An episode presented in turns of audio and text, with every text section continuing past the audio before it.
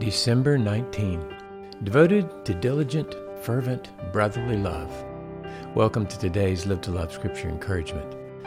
We're reading from Romans chapter 12, verses 10 and 11. Be devoted to one another in brotherly love. Give preference to one another in honor, not lagging behind in diligence, fervent in spirit, serving the Lord. In verses 9 through 13, Paul urged the Roman believers to offer a living, holy sacrifice of worship in the way they love one another. We read in Romans 12:9, "Let love be without hypocrisy. Abhor what is evil, cling to what is good." In today's verses 10 and 11, he encouraged them to unpack what living to love with Jesus looks like. Being devoted to one another in brotherly love simply is showing family affection. Twice in this exhortation, a form of phileo is used, which conveys a friendly family relationship.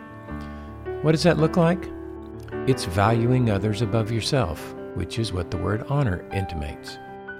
Paul used the same word in Romans 9:21.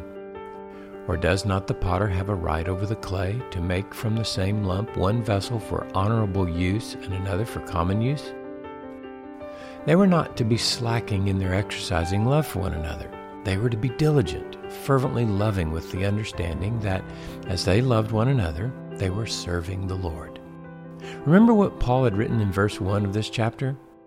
Therefore, I urge you, brethren, by the mercies of God, to present your bodies a living and holy sacrifice, acceptable to God, which is your spiritual service of worship. In Paul's mind, believers loving one another is how they love and serve Jesus. It's another aspect of living to love with Jesus. When we intentionally, diligently, fervently prefer others' interests over our own interests, we are expressing the love of Jesus in and to his body, his bride. Paul put it this way when he wrote to the Philippians Philippians 2 3 and 5. Do nothing from selfishness or empty conceit, but with humility of mind regard one another as more important than yourselves. Do not merely look out for your own personal interests, but also for the interests of others. Have this attitude in yourselves, which was also in Christ Jesus. Peter wrote the same in 1 Peter 1:22 since you have in obedience to the truth purified your souls for a sincere love of the brethren, fervently love one another from the heart.